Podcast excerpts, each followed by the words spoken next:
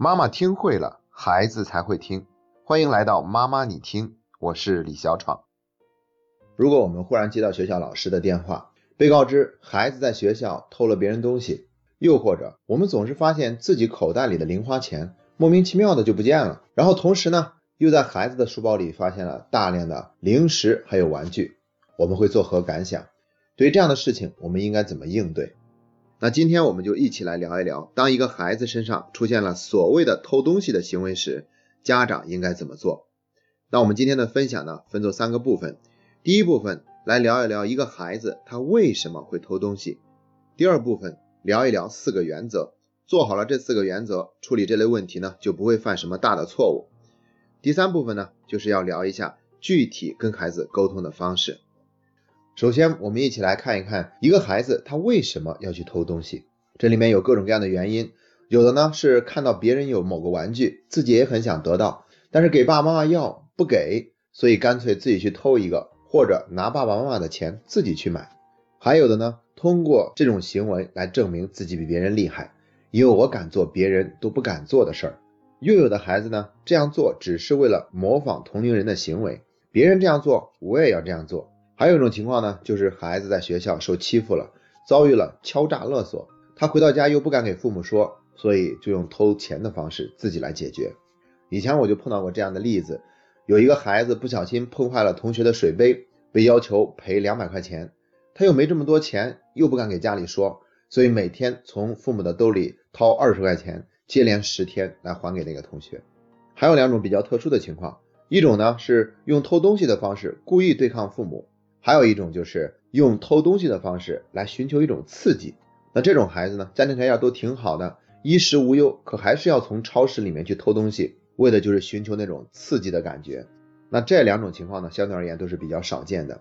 但是甭管以上哪种情况，在很多孩子的心里面呢，他们对于偷其实并没有什么概念，也就是说，他们不认为自己的行为是在偷，特别是从爸爸妈妈的口袋里拿钱，虽然他们也隐隐约约觉得这样做是不对的。因为那个诱惑实在是太强烈了，所以就继续这样做。讨论完的原因，接下来呢，我们就讲一讲在处理这一类问题的时候的四个原则：不定义为偷，不指责恐吓，不惩罚孩子，不过度隐身。不定义为偷，刚才我们都已经说过了，孩子本来对于偷窃就没什么概念。如果我们直接把孩子的行为定义为偷，这其实是给孩子一个非常沉重的否定。所以我们要这样跟孩子说。你没有经过我的允许就从我的口袋里拿了钱，或者说你在没有提前告知你同学的情况下就拿了他的铅笔。当我们能够用这样的方式跟孩子说话的时候，就会让孩子感受到我们对他的那份接纳、包容还有原谅。所以呢，孩子也更愿意去敞开心扉，表达自己内心真实的想法。那为什么不指责、不恐吓呢？是因为我们用这样的语气跟孩子说话的时候呢，会很容易激起孩子的自我防卫意识。如果他一进家门，我们就问他，你是不是又在学校里面给我惹什么乱子了？那孩子的第一反应就是我没有，然后就开始找各种各样的借口。所以这样的做法呢是不合适的。还有一种情况呢，就是吓唬孩子，你要是再这样做的话，可能会被别人抓住，把腿都给你打断。虽然这样的恐吓可能会吓到孩子，以至于他不敢再做这样的事情了，但是对于孩子的心里面是留下了阴影的。他不是因为这件事情不对所以不做的。而是因为他感到害怕，所以才不做的。不惩罚孩子，我们以前已经讲过了。一旦我们惩罚他，他就开始做更加周密的准备来瞒过我们，躲避惩罚，而不是真的认识到这个事情本身的错误在哪里。我们只需要让孩子承担这个事情的自然后果就好。不过度引申，是因为我们经常说一句俗语：“小时偷针，长大偷金。”但问题真的有这么严重吗？想想我们小的时候吧。是不是多多少少也都做过这样的错事儿？可能是一时兴起，觉得好玩，又可能是看到同学都这样做，我们也这样做。但是长大以后呢，我们也并没有变成一个十恶不赦的坏蛋。所以呢，因为孩子做错了一件这样的事情，我们就如临大敌，担心孩子以后就会成为一个坏人。这样的推论显然是不合理的。所以我们就事论事去解决这个问题就好。这就是处理问题之前的四个原则。做好了这四个原则。接下来就是探讨具体的沟通方式了。首先，第一步要表达我们内心真实的感受。那我们真实的感受是什么呢？愤怒、生气。之前在沟通四步的那期节目里面呢，我们就已经强调过，生气虽然也是一种感受，但要谨慎使用，因为它往往不是第一感受。那我们的第一感受是什么呢？试想一下，如果我们发现孩子在悄悄拿我们兜里的钱，我们可能会感觉很吃惊、很伤心、很难过。如果孩子是在外面偷了别人的东西，会感觉很害怕，担心孩子会遭到当众羞辱，伤害到了自尊心。所以我们可以告诉孩子说。发生了这样的事情，我感觉很伤心，我感觉很担心，我感觉很害怕，因为我很看重你诚实自律的品质。接下来就是第二步了，表达我们个人的立场，并鼓励孩子讲出真话。所以呢，我们可以告诉孩子，无论发生了什么，我都是愿意和你一起去面对的。我想听到你讲内心真实的想法，这样我也会知道怎么样才能够更好的帮到你。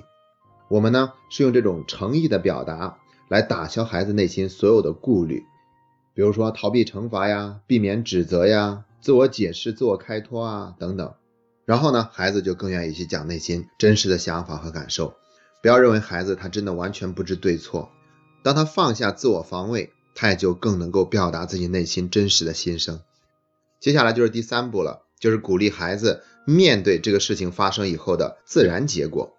什么是自然结果呢？就是这个事情发生以后，孩子他应当承担的责任。拿了别人的东西，肯定要归还；如果已经没有了，那就补偿。同时呢，还要向对方真诚的道歉。回到家里呢，可以用做更多家务的方式来表达对父母的补偿，因为很多的时候呢，都是父母来进行赔偿的。这些呢，主要是针对于孩子在外面拿了别人的东西。如果是孩子在自己家里面拿了父母的钱，我们还可以用一些其他更简单的方式。那我们可以用不拆穿孩子的方式去暗示他，我们知道他拿钱了，但是我们不明说。我们可以用自言自语的方式，同时又让孩子听到，我有一张钱找不到了，我有点着急，不知道他能够跑到哪里去了呢？我的每一张钱都是有数的，而且我都已经记下来每张钱上的编码了。也许是我记错地方了，不过我相信我很快就能够找到他的。一般用这样的方式对待孩子，他都会感受到一种压力。会想办法把钱悄悄还回去。那我们平常呢，还可以专门准备一个小抽屉或者一个小盒子，里面放上一些小面值的零花钱，然后告诉孩子，如果他有什么急需的话，可以直接去里面取钱，但是要写明这些钱的具体用途。我们给孩子更多一点自由度，也会避免孩子有偷东西的行为出现。好了，今天的分享就到这里，这是妈妈你听陪你走过的第六十二天。